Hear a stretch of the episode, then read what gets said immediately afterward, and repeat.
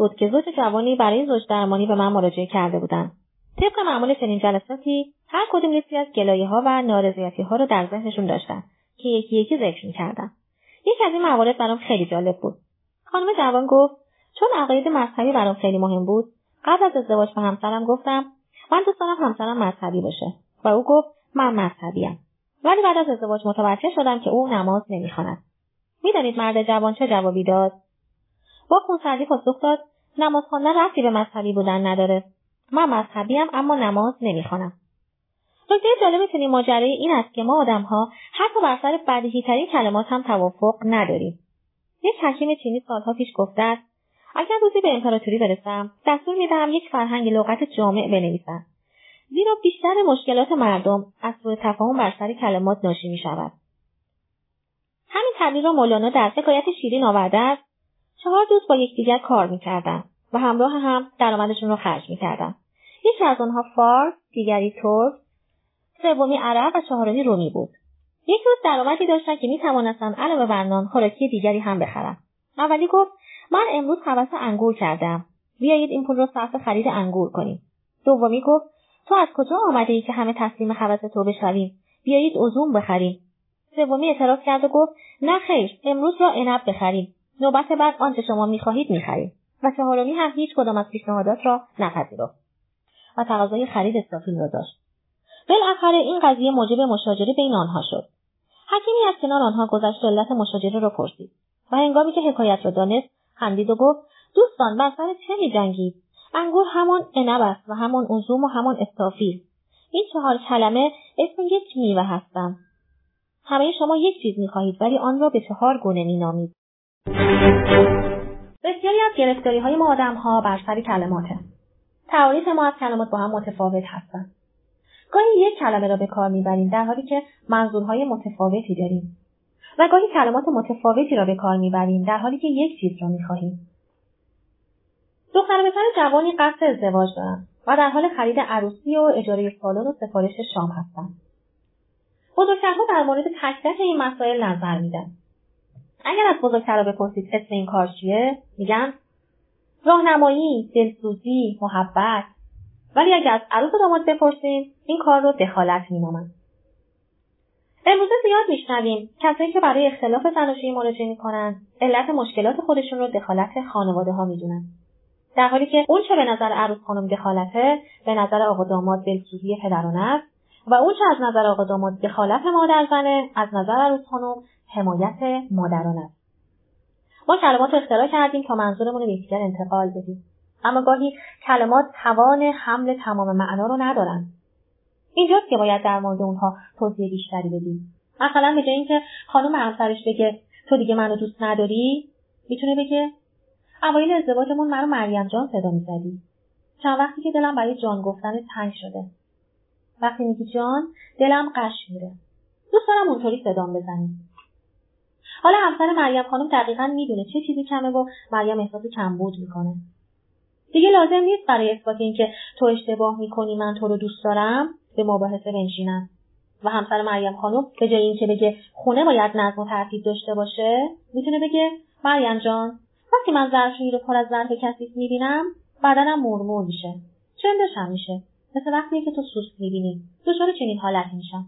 طبیعیه که مریم خانمی که به شوهرش بسیار علاقمنده و براش بسیار مهمی که اونو با صفت جان صداش بزنه. هیچگاه راضی نیست چنین احساس بدی در شوهرش ایجاد بشه. اگه قرار باشه بر سر نظم و ترتیب وارد بحث بشینن این بحث ساعتها طول خواهد کشید. بسیاری از گرفتاری های ما آدم ها بر سر کلماته. تعاریف ما از کلمات با هم متفاوت هستند گاهی یک کلمه را به کار می‌بریم در حالی که منظورهای متفاوتی داریم. و گاهی کلمات متفاوتی را به کار می‌بریم در حالی که یک چیز را می‌خواهیم. دختر پسر جوانی قصد ازدواج دارند و در حال خرید عروسی و اجاره سالن و سفارش شام هستند بزرگترها در مورد تک این مسائل نظر میدن. اگر از بزرگترها بپرسید اسم این کار چیه میگن راهنمایی دلسوزی محبت. ولی اگر از عروس و داماد بپرسیم این کار رو دخالت مینامند امروزه زیاد میشنویم. کسایی که برای اختلاف زناشویی مراجعه می‌کنند علت مشکلات خودشون رو دخالت خانواده ها می‌دونن. در حالی که اون چه به نظر عروس خانم دخالته به نظر آقا داماد دلسوزی پدرانه است و اون چه از نظر آقا داماد دخالت مادر زنه از نظر عروس خانم حمایت مادران است ما کلمات اختراع کردیم تا منظورمون رو به انتقال بدیم. اما گاهی کلمات توان حمل تمام معنا رو ندارند اینجاست که باید در مورد اونها توضیح بیشتری بدیم. مثلا به جای اینکه خانم همسرش بگه تو دیگه منو دوست نداری می‌تونه بگه اوایل ازدواجمون منو مریم جان صدا می‌زدی. چند وقتی که دلم برای جان گفتن تنگ شده. وقتی میگی جان دلم قش میره. دوست دارم اونطوری صدام بزنی. حالا همسر مریم خانم دقیقا می‌دونه چه چیزی کمه و مریم احساس کمبود می‌کنه. دیگه لازم نیست برای اثبات اینکه تو اشتباه می‌کنی من تو رو دوست دارم. به مباحثه بنشینم و همسر مریم خانم به جای اینکه بگه خونه باید نظم و ترتیب داشته باشه می‌تونه بگه مریم جان وقتی من ظرفشویی رو پر از ظرف کثیف می‌بینم بدنم مرمور میشه. چندش هم میشه؟ مثل وقتی که تو سوست می‌بینی. دچار چنین حالتی میشم. طبیعیه که مریم خانمی که به شوهرش بسیار علاقمنده و براش بسیار مهمی که اونو با صفت جان صداش بزنه هیچگاه راضی نیست چنین احساس بدی در شوهرش ایجاد بشه. اگه قرار باشه بر سر نظم و ترتیب وارد بحث بشینن این بحث ساعتها طول خواهد کشید. شاید اگر روزی مجبور شویم سکوت کنیم صادقانه تر با هم ارتباط برقرار کنیم. دروغ گفتن با زبان بدن بسیار دشواره. کسی که دروغ میگه نمی‌تونه در چشمانمون نگاه کنه. کسی که خجالت می‌کشه عرق می‌کنه. خشم چهرمون رو برافروخته می‌کنه. خستگی هم چهرمون رو در هم می‌بره. اونقدر در بازی با کلمات غرق شدیم که نگاه کردن به یکدیگر رو فراموش کردیم تصاویری که می‌بینیم و صداهایی که میشنویم واقعیتهای ناب دنیا هستند کلمات تغییرات دست دوم و دستکاری شده ای هستند که جانشین واقعیت شدن. در افسانه های مصر باستان اومده که اسطوره‌ای به نام آمون کلمه رو کشف کرد و اونو به نزد توت برد تا در مورد اون نظر بده. توت که خردمندترین الهه بود چند روزی تأمل کرد و سپس نظر خودش رو چنین اعلام کرد. کلمه هم داروز و هم زهر. هم به فهم ما کمک می‌کنه و هم مانع فهم ما میشه. با دقت و احتیاط باید اون رو به کار ببریم. می‌گویند عصر ما عصر اطلاعات است. می‌گویم عصر ما عصر زبان بازی و بازی با کلمات نیز هست. امان از این کلمه ها. فصل دوم هر چیز در وقت درست اتفاق میافتد. شاگرد از استاد پرسید چگونه می‌توانم سرعتم را بیشتر کنم من فکر می کنم در یک قدمی حقیقت هستم. اگر شتاب بیشتری داشته باشم به حقیقت خواهم رسید. استاد پاسخ داد نور چشمم تو آنقدر شتاب داشته ای که از حقیقت سبقت گرفته ای. لازم است توقف کنی تا حقیقت به تو برسد. کشاورز بذر می پاشد در زمینی که آن را آماده کرده است و سپس به کشتزار رسیدگی می کند. آنگاه چشم انتظار میماند تا زمان درست خود از راه برسد. زمانی که بعد جوانه می‌زند و زمانی که جوانه ها رسیده می‌شوند و اعلام می‌کنند که اینک زمان درو فرا رسیده است. ماهیگیر تور خود را آماده می کند و آن را در جای مناسب دریا پهن می کند. آنگاه چشم انتظار میماند تا زمان درست خود از راه برسد. زمانی که هستی ماهیانی را که روزی آن روز ماهیگیر هستند به درون تور ماهیگیری فرا بخواند پیامبر پیامی را که بر او نازل شده است به گوش مردم میرساند اما آگاه هست که او معمور ابلاغ پیام است یا ایها الرسول بلغ ما انزل الیک من ربک. و کنترلی بر زمان هدایت انسانها ندارد. لست علیهم به مسیطر پس چشم انتظار میماند تا زمان تشرف مردم به دین الهی فرا رسد. اذا جاء نصر الله و الفتح و رأیت الناس یدخلون فی دین الله افواجا.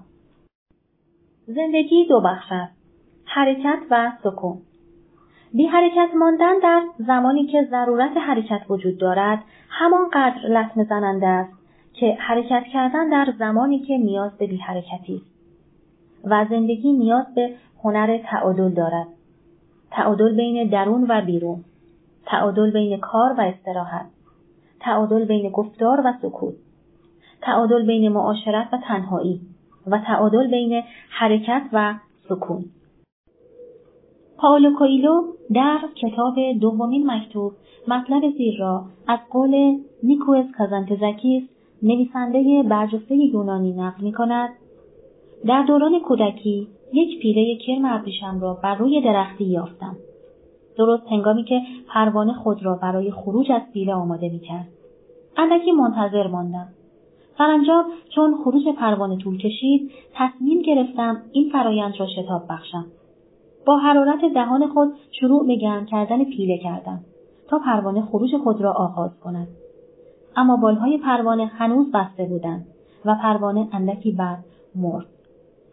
بلوغی صبورانه با یاری خورشید لازم بود. اما من انتظار کشیدن نمی‌دانستم. آن جنازه کوچک تا به امروز یکی از سنگین ترین بارها بر روی وجدان من بوده است. اما همان جنازه باعث شد درک کنم که یک گناه کبیره حقیقی وجود دارد. فشار آوردن بر قوانین بزرگ کیهان. بردباری لازم است و نیز انتظار زمان موعود را کشیدن و با اعتماد راهی را که خداوند برای زندگی ما برگزیده است دنبال کردن. امروزه عادت کرده ایم هنگامی که سوالی را می‌پرسیم بلافاصله به دنبال پاسخ آن باشیم. در واقع در گمان ما پرسش و پاسخ بلافاصله در پی هم قرار گرفتهاند. اما در یونان باستان جایی که سرچشمه های منطق و فلسفه از آنجا جاری شد اوضاع بدین گونه نبود. سوال برای این پرسیده نمی‌شد که بلافاصله پاسخی بیابد بلکه سوال پرسیده می‌شد تا جایی خالی در ذهن باز شود. فضایی از خلق که آرام آرام اطلاعاتی را از دنیای بیرون به درون خود میکشاند. و آن را همچون بذری میپروراند تا جوان زند. شیوه آموزشی سقراط چنین بود. او با شاگردانش در بازار شهر قدم می‌زدند. مشاهده می‌کردند و سقراط چیزی را مورد سؤال قرار می‌داد و به سوالات پاسخ نمی‌داد. کسی پاسخ سؤالی را از سقراط در نمییافت. سقراط تنها فضایی خالی با یک علامت تعجب و یک علامت سؤال در ذهنها میکاشت. و زمان لازم بود تا پاسخ سؤال از راه برسد. با این همه پیشگوی معبد دلفی سقراط را داناترین مرد آتن می‌دانست. سقراط پایهگذار این روش نبود. سالهای سال در آناتولی یونان و کرت حکمت بر مبنای انتظار شکل گرفته بود. سالکان که آنان را یاترومانتیس مینامیدند برای پاسخ به سوالات با هم گفتگو نمی‌کردند. بلکه برای یافتن پاسخ سوالاتشان وضعیت انتظار را در خود ایجاد می‌کردند. آنان روزهای طولانی در غارها یا زیرزمین معابد در سکوت فرو می‌رفتند و منتظر میماندند تا زمان لازم فرا برسد و پاسخ سوالاتشان بیاید به این کار اینکیوبیشن می‌گفتند که معادلی است برای حالتی که پرندگان روی تخم خود مینشینند. هیچ پرنده تخم خود را نمیشکند تا جوجه بیرون بیاید. پرنده روی تخم خود مینشیند و انتظار می‌کشد وقتی زمانش برسد جوجه خود پوسته تخم را میشکند پیتر کینکسلی در کتاب زوایای تاریک حکمت در شرح تجربه پارمنیدس چنین می نویسد. ما معمولا به یک قهرمان به عنوان یک مبارز و جنگجو فکر می کنیم. با این حال آنچه که پارمنیدس را به آنجا که می رود می برد نیروی اراده یا تقلب و تلاش نیست. او مجبور به هیچ کاری نیست. او فقط برده می شود. مستقیم به جایی برده می شود که ناگزیر است برود و اشتیاق چیزی نیست که او را به آنجا می رساند. نیروی اشتیاق تنها تعیین کننده این است که او تا کجا می تواند برود. ما همیشه خواهان یادگیری در بیرون از خود هستیم. یادگیری با مشاهده دانش مردمان دیگر. این راهی مطمئن تر است. مشکل این است که این دانش همیشه دانش مردمان دیگر است. ما تقریبا همه آنچه را که برای دانستن نیاز داریم در ظلمت درون خودمان دارا هستیم. اشتیاق همان چیزی است که درون ما را خاموش می کند تا ما خورشید و ماه و ستاره های درون را پیدا نکنیم.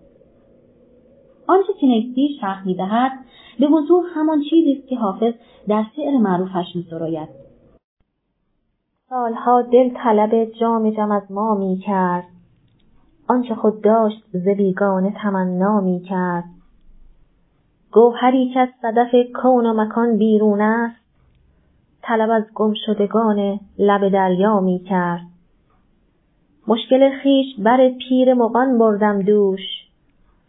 کو به تایید نظر حل معما می کرد دیدمش خرم و خندان قدح باده به دست.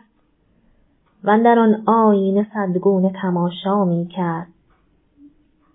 گفتم این جام جهانبین به تو کی داد حکیم؟ گفت آن روز که این گنبد مینا می کرد.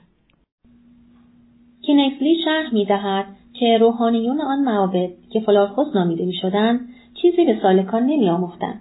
بلکه به آنها کمک می‌کردند که در فرایند سکوت و انتظار باقی بمانند روش درمانی زیگموند فرید پایگزار روانکاوی نیز شباهت قابل توجهی به روش شفا دادن فلارخوسان دارد در روش او روانکاو چیزی را به مراجع نمیآموزد مشکلات او را حل نمی کند و حتی راه حلی نیز برای مشکلاتش ارائه نمی دهد. به سوالات او پاسخ نمی دهد و هر سوال را با سوال دیگر پاسخ می گوید. او تنها به مراجع کمک می کند که بارها و بارها در جلسات طولانی روانکاوی بنشیند و سخن بگوید. به تعبیری بهتر با صدای بلند فکر کند. حتی شیوه دراز کشیدن مراجعان فرید بر روی کاناپه مشهور اتاق روانکاوی بیشباهت به شیوه دراز کشیدن سالکان در غارهای معابد یونانی نیست. فرید درمان مراجعان خود را با هیپنوتیزم شروع کرد. شیوهی که در آن درمانگر بسیار فعال و تاثیرگذار است و روش درمان نیز معمولا اثر سریعی دارد. اما به تدریج فرید به این نتیجه رسید که بهتر است درمانگر تا حد امکان غیر فعال باشد و اجازه دهد که زمان تغییر خود فرا رسد. حتی اگر لازم باشد جلسات روانکاوی تا پنج سال ادامه یابند. آنتونی استور نویسنده کتاب هنر رواندرمانی در استعاره زیبایی می نویسد کار روانکاو شبیه کار یک مامان نه یک جراح او زمان تولد را با انجام سزارین تعیین نمی کند بلکه منتظر می ماند تا درد زایمان خود شروع شود و آنگاه به فرایند زایمان کمک می کند. عصر ما عصر سرعت، شتاب و عجله است. تصور می کنیم در یک مسابقه سرعت شرکت کرده ایم. و موفقیت را این گونه تعریف کرده ایم که با سرعت بیشتری آنچه را که لازم است به دست آوریم. گرچه سرعت نیز به خودی خود ارزشمند و مفید است. از خاطر نبریم که با زیاد کردن شعله اجاق گاز برنج زودتر دم نمی‌کشد و خورش زودتر جا نمیافتد. چیزهایی در هستی وجود دارند که تنها در زمان خاص خود اتفاق میافتند و وظیفه ما در قبال آنها صبر و انتظار است. هنگامی که دفتر اول مصنوی مولانا جلال الدین رومی به پایان می‌رسد نزدیک به دو سال طول می‌کشد تا دوباره مولانا زبان به حکایت میگشاید. مولانا خود در آغاز دفتر دوم چنین می‌گوید مدت این مصنوی تأخیر شد. مهلتی بایست تا خون شیر شد. او فرایند فیض را در این استعاره بیان می کند که خونی که به پستان مادر می رسد بلافاصله قابل نوشیدن برای طفل نیست. زمانی لازم است تا از خون شیر شیرین به عمل آید و برای طفل نوشیدنی گردد. آرزو از صبر آید نی شتاب. صبر کن والله اعلم بالصواب. و زها و لیل اذا سجا. ما ودعک ربک و ما قلا. وللآخرة خیر لک من الاولی. ولسوف یؤتیک ربک فترضا. فصل سوم. زندگی یک ماجرا در دو حرکت. پروفسور کارل روانکاو سوئیسی و پایهگذار روانشناسی تحلیلی اعتقاد دارد که زندگی ماجرایی است که در دو حرکت طی می شود حرکت اول ما در زندگی جامعه پذیری است. در این حرکت ما هنجارهای اجتماعی را میآموزیم و خود را با آنها انتباق می دهیم. موفقیت یک انسان در این نیمه زندگی منوط به قدرت او در کنترل خویشتن و هماهنگ کردن خود با قواعد و آداب اجتماعی است. هر یک از ما قرایز نیازها تمایلات و رویاهایی داریم. سرشار از میخواهمها و دوست دارمها و نمیخواهمها و دوست ندارمها.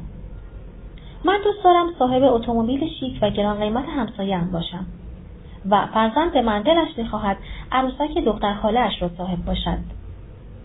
اگر قرار شود ما به دوست ها و دلم میخواهدها جامعه عمل بپوشانیم زندگی اجتماعی امکان پذیر نیست زندگی اجتماعی نیازمند آن است که من به حریم همسایه احترام بگذارم و او به حریم من بنابراین کسانی که بهتر می توانند تمایلات خود را در اختیار بگیرند در امتحان حرکت اول زندگی نمره قبولی می آورند. یک پژوهشگر بر مبنای آزمونی که خودکنترلی را میسنجد توانسته است با سنجش رفتار کودکان خردسال موفقیت آنها را در بزرگسالی پیش بینی کند او اسم این آزمون را آزمون کیک شکلاتی گذاشته است.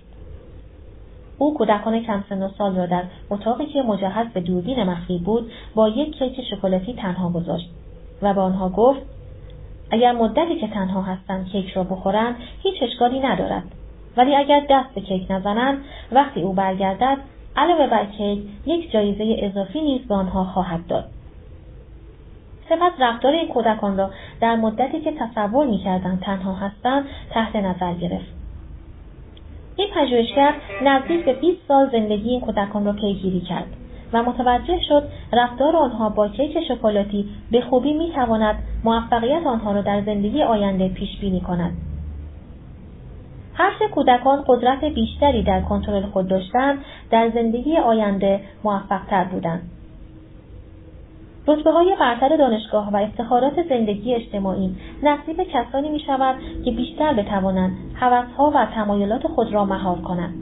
کمتر بخوابند از تفریحات خود بگذرند وقت کمتری را در فعالیت های بی هدف و کم بهره تلف کنند. کمتر پای تلویزیون بنشینند و وقت بیشتری را صرف درس تمرین و فعالیت های برنامه ریزی شده کنند از سوی دیگر کسانی که بخش عمده ای از وقت خود را صرف دلم میخواهدها و دوست دارم ها می کنند گرچه در کوتاه مدت شاد و سرخوش به نظر می رسند ولی روز به روز با عقب ماندن از امتیازات زندگی سرخورده تر و ناکامتر می شوند. اما افراد موفق و برجسته که می توانند در امتحان حرکت اول زندگی نمره قبولی را کسب کنند و صاحب هویت اجتماعی شوند از نظر پروفسور یونگ در پایان مسیر زندگی نیستند بلکه تازه در نیمه راه قرار دارند. چرا که جامعه پذیری تنها نیمی از ماجرای زندگی است. حرکت دوم ماجرای زندگی مسیر تفرد نامیده شده است. از نظر پروفسور یونگ کسب هویت حیثیت و احترام اجتماعی تنها چیزی نیست که ما برای آن وارد عرصه زندگی شده ایم. بلکه هر یک از ما در سناریوی عظیم زندگی صاحب مأموریتی منحصر به فرد هستیم و ورود هر یک از ما به این صحنه نمایش دلیل خاصی داشته است.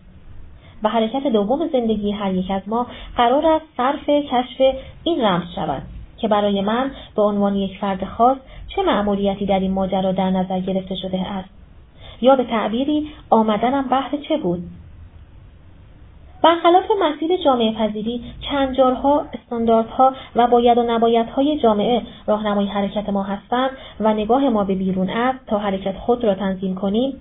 در مسیر تفرد نگاه ما به درون و به زندگی شخصی و روانیمان برمیگردد تا بدانیم لازم است به چه سمت سویی حرکت کنیم. آنچه در این راه به ما کمک می کند از این قرار است.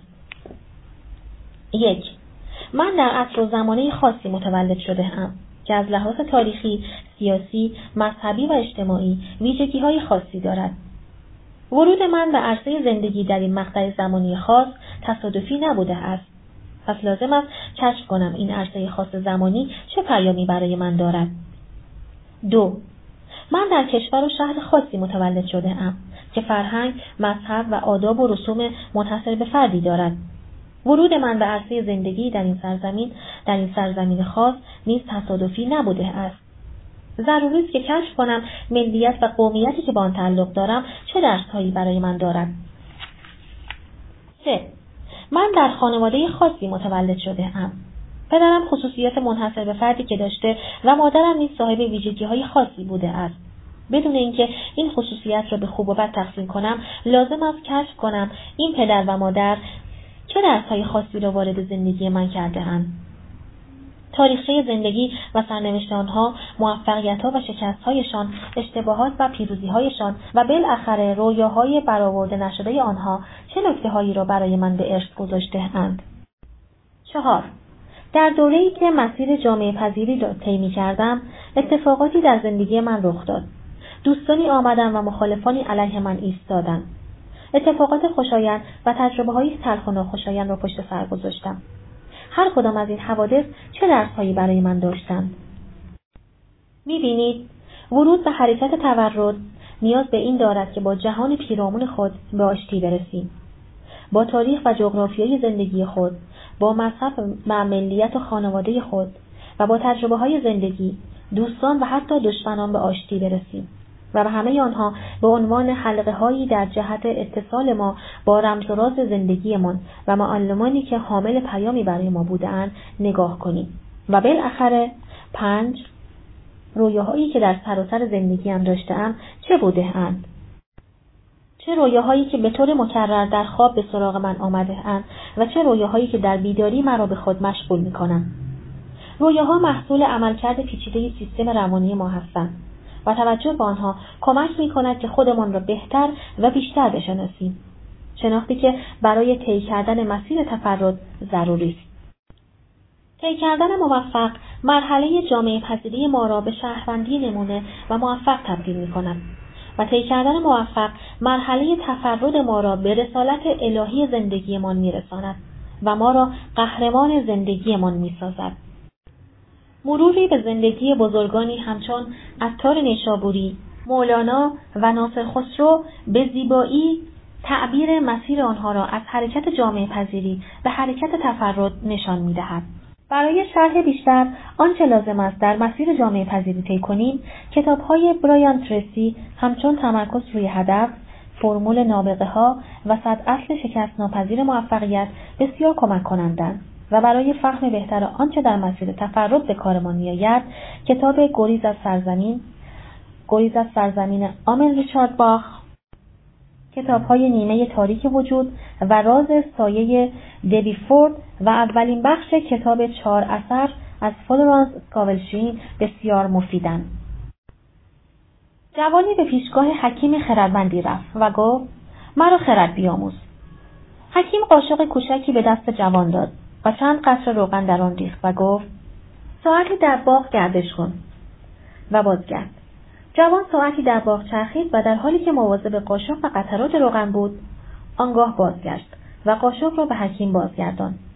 حکیم پرسید پرواز پرنده ها را تماشا کردی؟ عفش گلها را بوییدی بازی و دست خیز گنجشکان کوچک را برای درختان دیدی؟ و جوان هیچ, هیچ یک را ندیده بود. چرا که خواسته بود هوای قطرات روغن را داشته باشد. حکیم قاشق را به او بازگردان و جوان دوباره به باغ رفت. این بار هیجان زده بازگشت و شروع به روایت زیبایی ها و عجایبی کرد که در گردش خود تجربه کرده بود. حکیم به دقت گوش داد و سپس با لبخندی پرسید بر سر روغن ها چه آمد؟ جوان یک بار متوجه قاشق شد و دید که روغن ریخته است. حکیم لبخندی زد و گفت خرد یعنی به باغ زندگی نگاه کنی و در همان حال هوای دو قطره روغن را هم داشته باشی. مراقبت از قطرات روغن نمادی است از مرحله جامعه پذیری و نگاه به باغ زندگی سمبولی است از مرحله تفرد. فصل چهارم. معیاری برای درست و غلط. آدمهای زیادی به من و همکارانم مراجعه می که مشکل آنها تصمیم گیری است. تردیدها بر سر ها و انتخابهای مهم زندگی. وقتی انتخاب هزینه زیادی نداشته باشد، تصمیم گیری راحت و ساده است. اگر کفش نامناسب را انتخاب کرده باشی، 20 هزار تومان را از دست می دهی. ولی اگر در مهمترین انتخاب زندگیت اشتباه کنی، تمام سرمایت را از دست می دهی. یعنی تمام زندگی را. و مهمترین انتخاب زندگی چیست؟ انتخاب ارزش های زندگی هر کس در زندگی ارزش هایی دارد. گرچه همه ما دوست داریم همه چیز را با هم داشته باشیم. واقعیت زندگی این است که داشتن همه چیز با هم امکان پذیر نیست. اگر برای کسی حیثیت اهمیت زیادی داشته باشد، به خاطر پول تن به هر کاری نمی دهد. این فرد لازم است بداند که با انتخاب حیثیت خود برگزیده است که نسبت به افراد دیگر پول کمتری داشته باشد. بنابراین با دیدن افراد پولدارتر از خود نباید حسرت بخورد. اگر فردی حیثیت را انتخاب کرده ولی با دیدن افراد ثروتمندتر حسرت می‌خورد معلوم است که معیارهایش برای زندگی نامشخص است هم خدا را می‌خواهد و هم خرما را و معمولا کسانی که هم خدا را می‌خواهند و هم خرما را نه خدا را دارند و نه خرما را. اگر استقلال رأی برای من مهمتر از محبوبیت است لازم است به آدمهای زیادی نه بگویم. چرا که انتخاب خود را به انتخاب آنها ترجیح می دهم. طبیعی است آدمی که به بسیاری از درخواستها نه می‌گوید آدم محبوبی نیست. اگر این فرد از اینکه دیگران زیاد دوستش ندارند گله کند معلوم می شود که هم خدا را می خواهد و هم خرما را و باز هم این فرد نه خدا را دارد و نه خرما را انتخاب یعنی به دست آوردن و از دست دادن با هر انتخاب در زندگی چیزی را به دست می آوریم و در همان زمان چیزی را از دست می دهیم. اگر تماشای یک فیلم سینمایی را انتخاب می کنیم یعنی در همان زمان مطالعه فصلی از یک کتاب را از دست داده ایم. اگر خوردن غذا در یک رستوران گران قیمت را انتخاب می کنیم یعنی در همان زمان خریدن یک مجموعه کتاب برای کتابخانه یک مدرسه را از دست داده ایم. اگر نیم ساعت مکالمه تلفنی با دوستی را انتخاب می کنیم یعنی در همان زمان نیم ساعت پیاده روی را از دست داده ایم. باید اولویت های خود را تعیین کنیم. بین تماشای فیلم سینمایی و مطالعه کتاب کدام یک اولویت من است؟ بین لذت غذای لذیذ و لذت اهدا کردن کتاب کدام یک اولویت من است؟ بین مکالمه تلفنی و پیاده روی کدام یک اولویت من است؟ اگر اولویت هایمان را تعیین نکنیم همیشه در حال حسرت خوردن هستیم. حسرت چیزهایی که از دست داده ایم. آنقدر که لذت چیزهایی که به دست آورده ایم را هم خراب می کنیم. از اینجا مانده، از آنجا رانده. ای داد بیداد. بین خانواده و دوستان، بین هیجان و آرامش، بین تنوع و ثبات، باید یکی را انتخاب کرد. ما برای همه چیز وقت نداریم. ما برای همه چیز پول نداریم. برای همه چیز انرژی نداریم. اما برای مهمترین چیزها هم وقت، هم پول و هم انرژی داریم. پس مشکل آدمها در زندگی وقتی دچار کمبود وقت، پول و انرژی می شوند این است که در مورد انتخاب مهمترین چیزها در زندگیشان دچار تردید و دودلی بنابراین محور سرمایه گذاری زندگیشان مشخص نیست. دقت کنید. صحبت از اولویت من شد. این به معنای آن است که آنچه برای من اولویت است ممکن است برای شما اولویت نباشد. پس من چه یک روان پزشک باشم، چه یک فیلسوف، چه یک مشاور معنوی و چه یک دوست نمی‌توانم کسی باشم که به شما بگوید اولویت شما چه باید باشد. درست من با درست شما متفاوت است. چرا که ما برای معمولیت های متفاوتی به این جهان آمده ایم. به جای گفتن اینکه چه کاری درست و چه کاری غلط است در این کتاب می‌خواهم ابزاری به دست شما بدهم که درست و غلط شخصی خودتان را تشخیص دهید. یک لئوبوسکالیا در کتاب زندگی زیباست نوشته است در اغلب کلاس ها و کارگاه ها از شرکت, از شرکت کنندگان می‌پرسم اگر قرار باشد تنها یک هفته دیگر زنده باشید چه کارهایی را در برنامه این هفتهتان قرار می دهید؟ چه تغییری در برنامه های زندگیتان می دهید؟ کدام کارها را به برنامه زندگیتان اضافه می کنید و کدام کارها را از برنامه زندگیتان حذف می کنید؟ آنها شروع به نوشتن می کنند و وقتی نوشتنشان به پایان می رسد از آنها می پرسم خب چرا همین الان این کارها را نمی کنید؟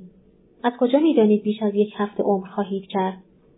در یکی از کارگاه ها خانمی پاسخ داده بود مدتهاست فرزندم را نبوسیدم اگر قرار باشد هفته دیگر بمیرم همین الان به خانه می‌روم و او را میبوسم و من پاسخ دادم پس همین حالا این کار را بکنید خانم عزیز همین حالا کلاس را ترک کنید به خانه بروید و فرزندتان را ببوسید. در نظر داشتن مرگ در زندگی بسیاری از انتخابهای ما را تغییر خواهد داد. قضاوتهای ما در هنگام احساس مرگ قریب و وقوع تغییر اساسی خواهد کرد. برایان تریسی در کتاب تمرکز روی هدف و رموز اعتماد به نفس استیون کیوی در کتاب هفت عادت مردمان موثر جیپی واسفانی در کتاب زندگی بعد از مرگ و جیمز ردفیلد در کتاب دهمین مکاشفه همه همین معیار را برای سنجش اینکه آیا راهی را که در زندگی طی کنیم درست برگزیده ایم و با عمیقترین نیازهای خود حقیقی ما هماهنگ است یا نه معرفی کرده اند.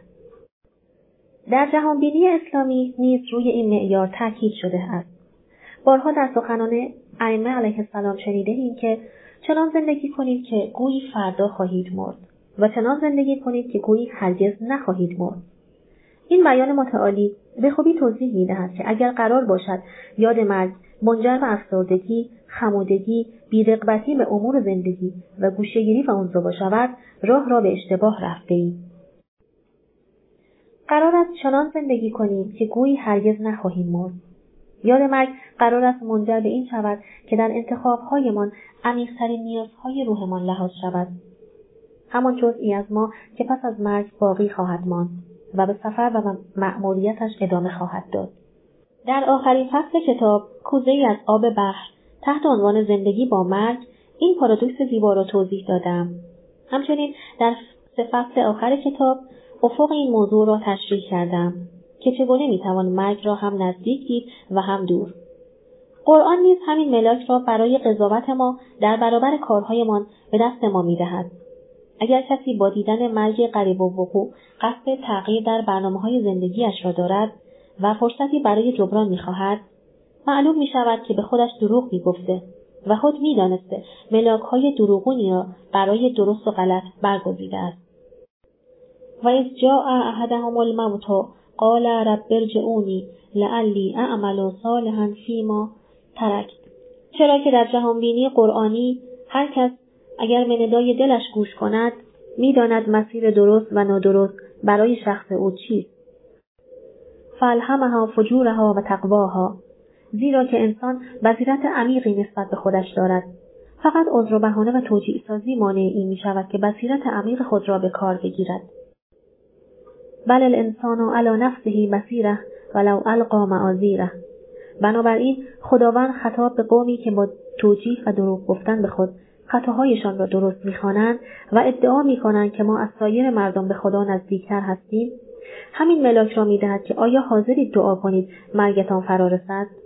آیا برای مرگ آمادگی دارید؟ هرگز چنین آمادگی ندارید و این نشان می‌دهد که به خود دروغ می‌گویید. بررسی های دانشمندانی که در زمینه تجربه مرگ تحقیق می کنند و در اصطلاح به آنها مرگ شناس می‌گوییم نشان داده است که انسانهایی که تجربیات نزدیک به مرگ همچون ایست قلبی را داشتهاند پس از بازگشت به زندگی تغییرات اساسی در انتخابهای خود دادهاند.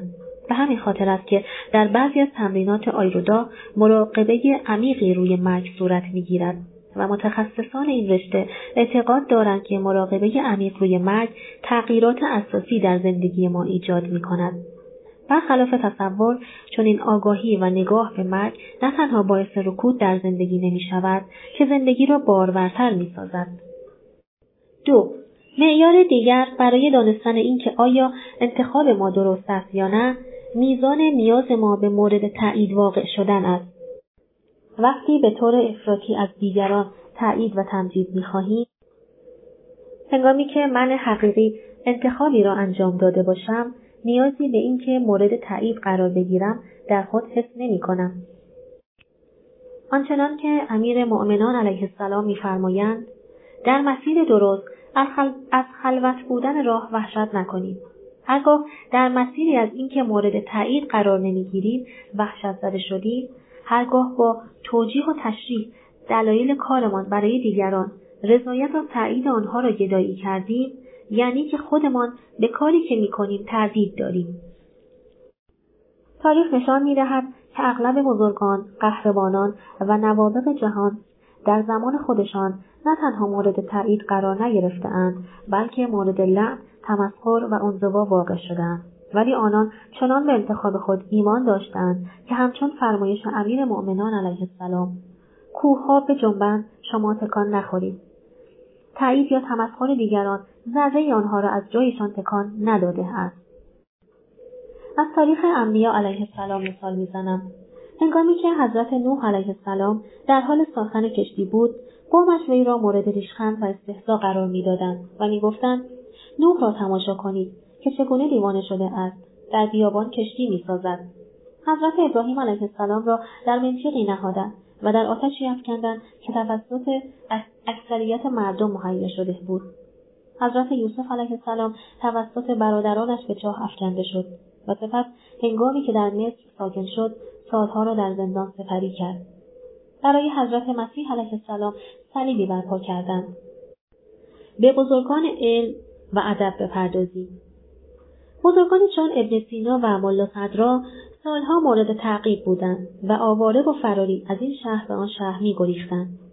ناصر خسرو قبادیانی نیز وضعیتی بدتر از آنان را تجربه کرد. رباعیات حکیم عمر خیام تا سالهای سال بعد از فوت او این دانشمند بزرگ پنهان بود. اگر این رباعیات در زمان آن بزرگوار منتشر می‌شد او را تکفیر می‌کردند. اکنون می‌دانیم که آن ابیات گرانقدر شرح وادی حیرت است ششمین مرتبه از هفت وادی عرفان. و اکنون در مییابیم که این حکیم گرانقدر در چه مرتبه از ایمان قرار داشته است. شاهنامه و از این حکیم ابوالقاسم فردوسی مورد بیمهری و کم عنایتی قرار گرفت و این سخنور دانشمند در تنهایی انزوا جان سپرد. و به نوابق یکی دو قرن اخیر بپردازیم. هنگامی که ویلبر رایت و الیور رایت در اندیشه ساخت دستگاه پرواز بودند پدر آنها استفجان رایت عقیده داشت از علوم طبیعی آنقدر که لازم است می‌دانیم. ادامه های علمی را به جهنم می‌برد.